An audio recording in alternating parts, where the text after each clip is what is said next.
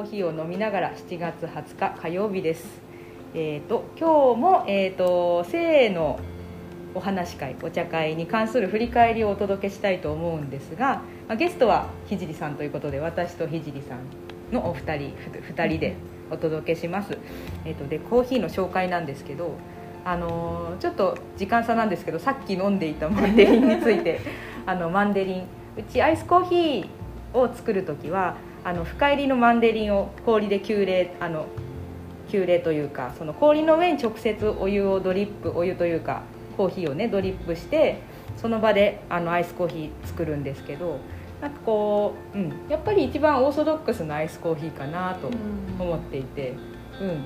あのうん、特にご希望なければそれをおすすめしてて、ただあのどんなコーヒーでもアイスコーヒー入れますよっていうことでよく来る方なんかは順繰りにいろんなもの飲んでくれるんですけどひじりさんは今日はマンデリンではいい入れさせていただいてどうですか？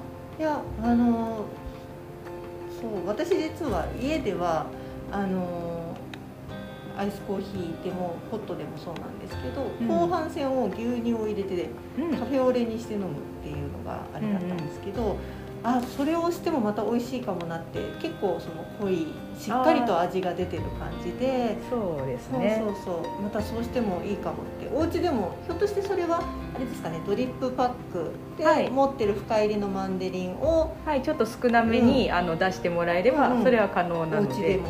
うん。氷をたっぷり入れたカップの上にドリップパック乗せて。乗せてそうですね、まあ、ドリップバッグ自体が大体 150cc ぐらいを想定しているので、うんうん。かなり少量っていうことにはなるんですけどね。うん。まあ、可能は可能ですね。へ濃いめに入れてもらえればそれこそあの牛乳入れても味強いから、ーうん。うんあのいきますし、うんうんうん。まあ、そんな感じでいろいろお楽しみいただければと、うん。しっかりしたお味でございました。はいありがとうございます。はい、じゃああの本題というかはい。お話に入っていきたいんですがちょうど昨日あのハグラボもっくんコーヒーお茶会ということで、うんまあ、18回目ですね、はい。うん、行ったんですけどテーマが「コンドーム。あれこれ。またまた攻めたタイトルで。前回はあの学校の教科書から見るってうん。めちゃめちゃなんか正し正しげな感じでやったんですけど今回はまた、うんまあ、ざっくばらんにね、そうですね。うん。やっぱりまあコンドームっていうだけで若干まあやっぱりまあ性の話題は何でもまあそういうところってあるんですけどちょっと後ろぐらいまあ感じもありつつのでもちょっとやっぱりポップに楽しみたいなっていうことも思っていて、うん。なのでそうあのチラシの方にはコンドームハートマークあれこれあれこれはちょっとカタカナで。うん。うん。ちょっとこう楽しくしたいなっていうのを思っていてで副題が「見て触って語ってみよう」という副題だったんですけど、そう、うん。うちのよっちゃんが今回もなかなかすごいねってこう苦笑いしてました。私自身はそんなに攻めたタイトルにしたつもりはなかったんですけど、まあ言われてそうかと。そうそう。結構マスターベーションに次ぐ 攻めたタイトルだなと思ってたんですけど。そうね。そう。でもこれも慣れの問題と言いますかねなんかやっぱりいけないものとか語らないものってしている、まあ、そういうね世の中全体の雰囲気があるので、まあ、その中から語りに来るっていうのは結構勇気のいる行為だと、思っててまあ、ただ、うん、どんぐらい人来るかなと思ったら、うん。結構ねあの今回初めて参加されるっていう方が4人そうですいらっしゃねったのかな？4人ですね。4人、うん。リアル参加で4うん人いらっしゃってで Zoom でもお二人つないで、うん。で全部で何人いたんだろう？7人8人9人ぐらいいたのかな。9人。ですかねうん、な結構大所帯に、10人？10人。えっ、とリアル参加が4人と1人2人5、うん、9人かな、うん。全員で、うん。結構賑やか。でしたね。でしたね。うん。そう年代もね20代の男の子から、あの50代後半の男性そうそう男の人が。50代後半60代ではなく。あえっとねあの誕生日見ちゃったんですけどフェイスブックで。うん。あのギリギリもうちょっとで還暦というところ。ね。あそうですか。そうあのね男性が半分ですねうん。本当。女の人5人と、あとあ違うか。浜田さん入れてもう名前名前は 10, 10人だった。うん。男性5人女性5人かな。うん、ねそういうね、なかなかやっぱり男性にね半分ぐらい入ってもらえるといいよねって言いながらついに。ついにそう、うん。半分になった本当にと思って、うん。あこれはいい傾向だなとそうですね。思いました、うん。うん。しかも新規の方がたくさんっていうので。ううん、そう。ん、なんかやっぱりねこう性の話題って、まあ、特にまあお堅い、まあ、テーマとかになると男性陣ってなんかやっぱりちょっと後ろめたいっていうかひょっとして自分は何か怒られたり責められたりしちゃうんじゃないかっていうなんかところもひょっとして特に主催者側が女性だったりとかすると、ううん。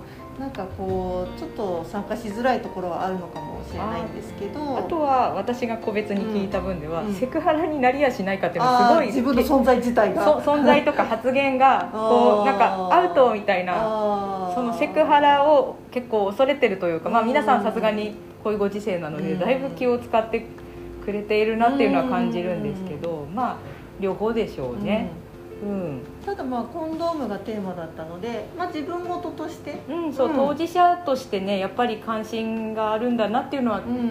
あの感じた次第ですね。そうそうそう。うん。で、まあ、今回、まあ、あれこれということで、まあ、私の方でも、まあ、何種類かちょっとコンドームもね本当日本では 100, 100, 種類100種類以上のコンドームが発売されてるっていうことで、まあいろいろちょっと比べてみようっていうようなえあの趣旨もあって用意したんですけど、まあ、今回初めて参加してくださった、まあ、男性の方が、まあ、自分もということでちょっといろいろと持ち込んでくださったりとか、うん結構ねあのなんか前向きにというか。うん、あの場を一緒に作ってくださるという、うんうん意味でもすごく良かったなと。そうですねそれはすごく良かったと思います、あのうんなんていうかいろいろコンドームの選び方があるんだなっていうのはひじりさんの方からちょっとレクチャーをしていただいたんですけど、まあ、素材とか、うんうん。あと大きさとか、うん。あと中についてるローションとかうんうんうん、なんでしょうね、そうん。あとあと厚さとか。厚さとか、あとまあ形、うん。うん。そうなんかふ普段というかうんなんかこうドラッグストアとかで逃げるように買うじゃないけど、確かに。なんかなるべくその場にいる人であることを悟られないように秒で買うみたいな、うんうんうんうん。そういう感じの買い方、うんうん。だったなぁと昔を振り返って、うんそうです思うんですねけど。まあ、なるべくそこの場にいる滞在時間を短くしようという、うんうん。そうだからこうあれこれ選ぶっていう発想はちょっとなかったなと思いまして、あね、いろいろ並んではいるのでねそれぞれ何か違うんだろうなとは思いつつ、まあ、特に自分が女性だからっていうこともあったかもしれないけどうん。うんじゃあそこからより良いものを選ぶっていう発想は本当になかったですね。うんなかったですね、うん。そのそれ何かによってちそんなに違うものだとか、より良いそれを追求したいという発想がないという、うんそうですね。うんなんかやっぱり男性側はまあなんかできればつけたくないぐらいの気持ちなのかなってこうね想像すると、だからそのねこうコンドームのパッケージにうん。0.02とか0.01とか、うん。すごいなんかその厚さを強調したパッケージが多いんですけど、うんだからなんとなくまあじゃあ薄い方が男性側はいいのかなみたいなそういうものが選ばれがちなのかなぐらいには思ってたんですけど。うん。でも実はなんか女性側もねあの実はコンドームのこう素材を例えばラテックスじゃないものに変えてみたらすごく良かったとか、そそれまで苦痛だったんだけどあのいい時間が持てるようになったっていうような話をちょこちょこ耳にするようになってうん。あ女性側のそのなんだろうね感じ方もやっぱ違うんだなっていうことを、うん、なんとなくこう耳に入るようになって今回は満を持してというか、うん。うん、私自身がちょっと勉強してみたっていう、はい、そんな回でもねありました。だったんですね。こういろいろまあ買ってきてくださって、うんその中で私も前にも一回避妊の会の時に、うんコンドームの種類いろいろあるんですよっていう話を聞いてから、うんうん。ちょっとアマゾンで検索をいろいろかけてみたことがあって、うんであ違うんだなっていうのが私もあったんですけど、そうね。でもなんかこうこういうのって恥ずかしいよね。こう自分がそれをしてる人ですっていうの恥ずかしいよね。ま あ そんな中でもね、まあ、貴重な体験談をシェアしてくれる人も、うんうん。うん、いたので。うん。まあ私がこう結構あってこうなんていうかな目から鱗だったのが、うんうん。その太さがいろいろ種類があって、でそのきついとうん。気持ちよくないみたいな話があったんですね、でもしかしてつけたがらない人ってサイズが合ってない人だったりするのかなって言ったら、うんあのある方がねあのそうつけるの嫌だって言ってる人は大体そのサイズが大きい傾向がありますね。って、うん。まあ、その人のあのお友達のことなのかな、うんうんうん。シェアしてくださったんだけど、それって知ってると知らないとで、うんうん。あのコンドームをつけると気持ちよくないと思ってる人が単にサイズ違いだった発想が、うん。うん、あるだけでもだいぶそのなんだろうつけてくれる率っていうの、うん。うん、上がるのかななんて思って、あこれはもうちょっと真面目に啓発した方がいいのではって私は思ったんですけど。そうですね。やっぱりまあセーフセックスっていうか、うん。まあいろいろね、まあ、妊娠であったりとか性感染症に、まあね、あのかかるこうリスクを下げるためのツールとしてすごくコンドームで手軽なものでもあるから、うん。まあ、やっぱりねそこをきちんと、まあ、やっぱり使うか使わないかっていう話ではなくってうん。どれを使ったらより良い2人の時間が持てるかっていう視点で、まあ、コンドームについてこうちょっとこう見てみるとまた違ってくるのかなっていうね。そうですよね、うん。なんかその辺も道具の問題もそうなんですけど、やっぱり2人がどれくらいそれについて普通に話せるかっていうのん。関わってるなってやっぱり関係性は切り離せない問題だなっていうのをすごく思いましたね。うん。まさにまさに。うん、そのまあ例えば女性側からもうちょっとこういうのがいいんだけどっていうのって結構言いづらいのかなと思うの。そう提案ねしづらい。かもしれないけど、でもやっぱりねどうしてあなたはしてくれないのじゃなくってうん。こういうラインナップがございますがどれにしますかみたいなうん。アプローチの仕方だともうちょっとポジティブに、そうだよね、うん。こういうの試してみない？って言えるといいんだけど、でもまあこう現状のそのなんていうかなこの男女の関係性の中で女性からそういうのをこう提案しまくるって、うん。何この人ビッチなの？みたいななんかそういうのないですかね、でもやっぱり自分の体を守るため、うん。うんまあ、女性側にとってみればやっぱりねあの望んでいないのに妊娠をしてしまうっていうのはものすごいリスクだと思うからそこから自分の体を守るために当然のようにうんやっぱりうん。やっぱりしてっていうかどれ使うっていう、うあん、アプローチはあってもいいのかなってあれですねこうイヤイヤ期の2歳児に、うん。なんかこれにしなさいってこう1個にすると嫌だって言うけど選択させると なんかすんなり言うこと聞いてくれるみたいな、うん。うん、まあまああのバカにしてるわけじゃないんですけど 選択があるともうちょっと違うアウトプットが得られるかもしれないっていう。う、ん。うんですね。まあうんあの 今私が言ったその女性がこういうことを言うとこう思われないっていうのは結構、うんまあ、私よりは多くの人が思ってることじゃないかっていう気がしてるんだけどね、まあ、私自身はぶっちゃけ結構あの検索する方ですので、うん、あのでも話せるからっていうのはありますね、あの夫婦でまあそういう話ができる。できるかどうかっていうのはねやっぱり、うんまあ私自身もこういう企画をねしておきながらじゃあ自分のパートナーとコンドームの話したことあるかって、まあないですよね。うん、今回いろいろ私が買い込んで広げているのを見て、初めて夫婦でコンドームのことについてちょっと話をしたっていうもうね50を目の前にしてようやくですね、うん。そうでも冷静に話してみるとななんか話すのが普通であればいいなって本当に思うんですよね。いやだからまあ50までかかっちゃったけど、この先またいろいろうん楽しいなって逆にちょっと思えたりしてます。そうですよね、いろんな避妊の仕方があって、その中でも楽しめるという発想があるというのはそうそうそう。すごいいいことだなと思って、なんかやっぱりコンドームをするしないって倫理とかの話に持っていかれがちだから あー。なんかそのプラスの楽しいとか、うん。これが全然味わいが違うとかそそういうお話ってあんまり出てこないから。うね、でも100種類以上のコンドームがあるっていうことは、やっぱりそこの世界を知ってる人は知って楽しんでいるんだろうなって思うんですよね。そうですよね、そうなんか知ると世界の解像度が上がるなっていうのは自然科学でも思ってるんだけど、うんうん性の世界でもねせっかくパートナーがいて、まあ、そういうことがあるんだったら、う。んいいんじゃないのかなって、うん。なんかうんタブー感を打ち破るっていう話にすると重たくなっちゃうのかなと思うんだけど、うん。まあそういうふうに解像度を上げるとかあの生活のクオリティを上げるとかそういうふうに捉えてもらえるといいのかなってまあそういうことの一つの仕掛けとして今回うん理科の実験みたいにね、うんうん。3つのこう違う素材のコンドームの中に水ちょっとを水を入れて水風船みたいにねちょっとこう膨らませてみるというか。そうですね、はい。まあ、水風船ごっこをしまして、比べてみて、うん、全然違うんですね、こう、うん。なんか伸びない素材みたいのがあって、まあ、それは薄い薄いやつでしたっけね、ああそうですね。0.01とか、うん。ポリウレタン製ですね、うんうんそうビビニールと同じやつ。そうそうそうそう。それは全然伸びない、うん、だけど、まあ、丈夫な分その薄くできるっていう話。できてね。でその、まあ、体体温が伝わりやすいだか、うんうん。まあ、そそううそう。いう打ち出しだようんうんね、で他の、まあ、ラテックス製って天然ゴム製のやつと,、えっ、となんだっけ？うん IR IR、ううん。んなんとかなんとか。そうなんか ラテックスじゃないゴムに似てるんだけど医療用にも使われる素材っていう、うんめっちゃ伸びる。そう。このラテックスとその IR はめちゃくちゃ伸びて、なんか 1, 1リットルぐらい入れたのかな、うん、1リットル入れましたね。マジでどれくらい入るの？どんどん伸びる。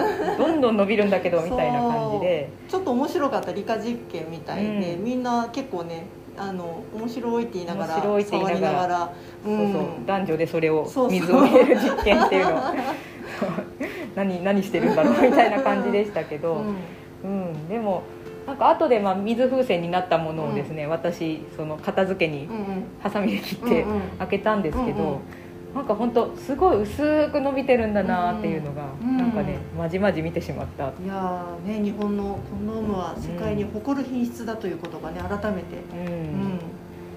そうそれはびっくりで。あ。あと私がちょっと改めてびっくりした件が避妊率、まあうんうん。失敗率成功率、うんどっちでもいいんだけど、うんうんうん。避妊できる率って大体コンドームつければ100%いけるでしょみたいなつもりでいたいたのだけど、うん意外と18%でしたっけ？失敗すある。そうですね。だから要はまあ80%ぐらいうん。が、まあ成功避妊に成功する、うん。ということはつまり20%ぐらいは、うん。まあまあ、失敗失敗している。使っててもそういうことがあり得るっていうのがあ結構失敗するんだなっていうのが、ん。うん。もうちょっとそのコンドーム任せとか男性任せじゃない方がそうね。本当に安全なセックスっていう意味ではいいのかなって思いましたね。そうですね。まあだからまあ授かったらその時なんとかなるさぐらいな感じであればコンドームでいいのかもしれないけれども、うん。もう絶対にちょっとありえないって思うのであれば、うん。ちょっとコンドームだけっていうのは危険かなっていう数字ですよね。そうそうそうだったんだなと思って、そうあのまあ他の避妊の手段についても少し話が及んだんですけど、まあ、ピルを飲むとか、うんうん。あとはあの子宮内に挿入して、まあ、その避避妊するっていう器具があって、そっちはもうちょっと成功率が高いというか。かなり高いですね、うん。そのまあ、商品名でいうとミレーナっていうやつなんですけど、うんうん。それだともう99%とかで、うん。ピルが大体91%とか90%ちょっと上回るぐらいなんですよね。だからピルでもやっぱり100%まではいかなくって、うん100%にかなあのかなり近いうん。数字になるのがそのミレーナなんですよね。そうそれはすごいなと思って。月経困難症のあの治療とかにも使われるんだけど、うんうんまあ、ただやっぱそれ辺もなんか日本のふ雰囲気っていうの、んんそういうの関わっててちょうどタイムリーに私ある記事を見てしまったんですが、うんうん。あの上原さくらさんだったかな？うんがなんかミレーナをつけていたっていうことをうんうん。こう発表したら、うんうん。なんかものすごい非難が殺到みたいな、ええあの私すごい引いたんですけどびっくりですねそびっくりそのなんかやっぱり性に奔放なんだろうみたいなそういうバッシングみたいのが来ちゃったらしくああ恐ろしいって私は思いました、えそうなんですか？私も使ってたんですけど、うん、そんな私は決まった人としか、うん。はいあのそういう関係は持っていませんが、うん。それでもやっぱり主体的にその避妊のことについてやっぱり自分でうん。なんかこう考えて選択できたっていうことについてものすごい自分自身は、うん。まあ自己肯定感じゃないですけどかなり上がったんですよね。そうそうそう。本当はそうであるべきというか、うん。そうそういう話だと思うんだけど、やっぱりそのそう主体的な否認っていうことをうんうん言った瞬間に、うん。なんかおお男ですよね多分主にね、うん。男性側からこう非難が殺到するっていうのは、はあ、困った話だなと思いました。そうでしたか。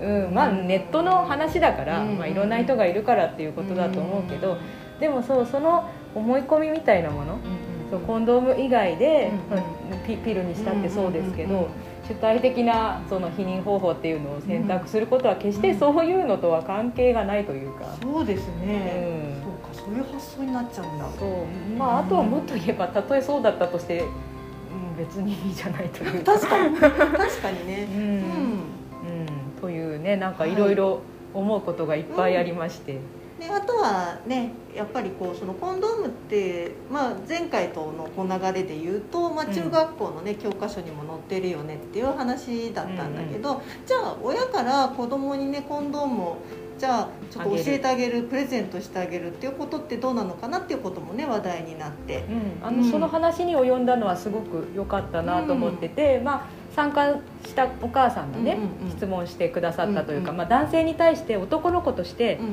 まあ、例えばお母さんからそういうことをされるっていうのは、まあ、うん。プレゼントされたりっていうのはどうですかと。うんうん。で、まあ、参加の男性がいっぱいいたんで、うんうん。あの別に傷つくっていうことはないと思うっていうことをおっしゃられた方と、うん。あとはむしろあのそういうあなたがその性的な欲求を持ったりとか、うん。まあ、そういうことをする存在であるということに対する肯定のメッセージになるから、うんうん。それはすごくいいんじゃないっていう意見があったり、あとはその、まあ、元小学校の先生で、まあ、保健体育の先生がいらっしゃったんですけど、そのすごくバランスのいい意見をくださってね、まあ、2つの見方があって、そのまあ、ぶっちゃけこういうのは親から与えないでも、うんうん。男の子っていうのはその仲間内からなんだか回ってくるネットワークがあるんだと、ううん。んまあ、なんか友達の兄ちゃんとかから回ってくるとかいう話もありましたけど、だから知るためとかそういう意味であれば、わざわざ親からという必要はないけれど、うん。親からあげるっていうのはそのお母さんからどういうメッセージを送るかって、そういうのにかかってるので、うんそういう2つの見方がうん。ある。なので友達から回ってくるのと、うんお母さんがそれを見せたり、うん。あげたりするっていうのは全く意味合いが違うんですよ、うん。ということをうん。おっしゃってたのとあとはえっ、と何でしたっけねその何にもその性の話うんの対話において親子関係が何も耕されてない状態、うん。何にも話さなかった状態でいきなりそういった情報とかものが飛んでくるのと、まあ、その対話を重ねた上で、うん。そのある年齢が来たらうん。こういうものをっていうふうに、うん、あの情報とかものを手渡されるのでは、全然、うん、それも違うだろうっていう。うん。お話をね。そういうことおっしゃってましたね。そうなんかすいごい、あの説得力がありましたね、うん。保健体育の先生、うん。うん。まあ、またそういった方とご縁があったのはありがたいなと思うんですけど、うんそうなんか道具の使い手の話も十分に面白かったんですけど、うんうん。まあ、最後の方にねそういうお話ができたのは、まあ、これですごいいろいろ埋めたなみたいな気がして 私としては大変満足なうん。回でしたね。ね。いや思い切ってコンドームをテーマにしてみてよかった。よかった。感じですね。そう。なんかねやっぱりみんな最初はちょっとこわごわというか、うんうん。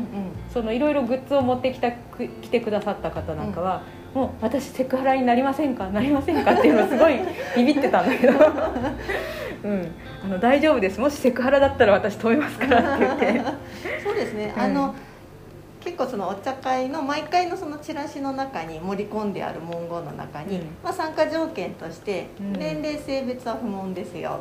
ただし、まあ、お互いのね、うん。あのまあことを否定しないっていうことがまず参加条件であるっていうこととあと表現の規制はない場所ですよっていう、うん。それについてはお互い了解の上、えー、と参加してくださいねみたいなことで言ってあるので、まあ、セクハラっていうねことに関して言えばもちろんそれに対してすごくね嫌な思いをする人がいたらそれはやっぱりまあハラスメントだから、うん。でもそれは受け取った人があちょっとそれはってその人が言えばいいのであって、うん。まあねあのー参加者が自分でいきなりね自分はセクハラになりませんかってそこは気にしなくても大丈夫かなっていうね。うんまあ、そうそうあのその場の設定と受け取り方とか投げ方とか、あとはその間人間関係の問題なのかなと思うので、セクハラは。そうそう、うん。なのでそんなに心配しなくてもうん。ね、うん。そうなのでこれを聞いてくれた方あの男性の方いらっしゃったらもしそういうので気兼ねがあったらそこは遠慮なく、うんうんうんぜひぜひ来てほしいなと思うんですけれども、でもちろんねだから私たちも「えそれはちょっと私が嫌なんだけど」っていう時にはアイメッセージで「ちょっとそれは」って ちゃんと言うので、うん。はい。まあでも今までそういうことなかなったですかったでねす、本当にびっくりするくらいないですね、うんうん。はい。というわけで大体話したいことを話しましたかね、はい。そうしました？ら次回は一応月1回やってるこの「はぐらぼもっくんコーヒーお茶会」なんですけど、はい。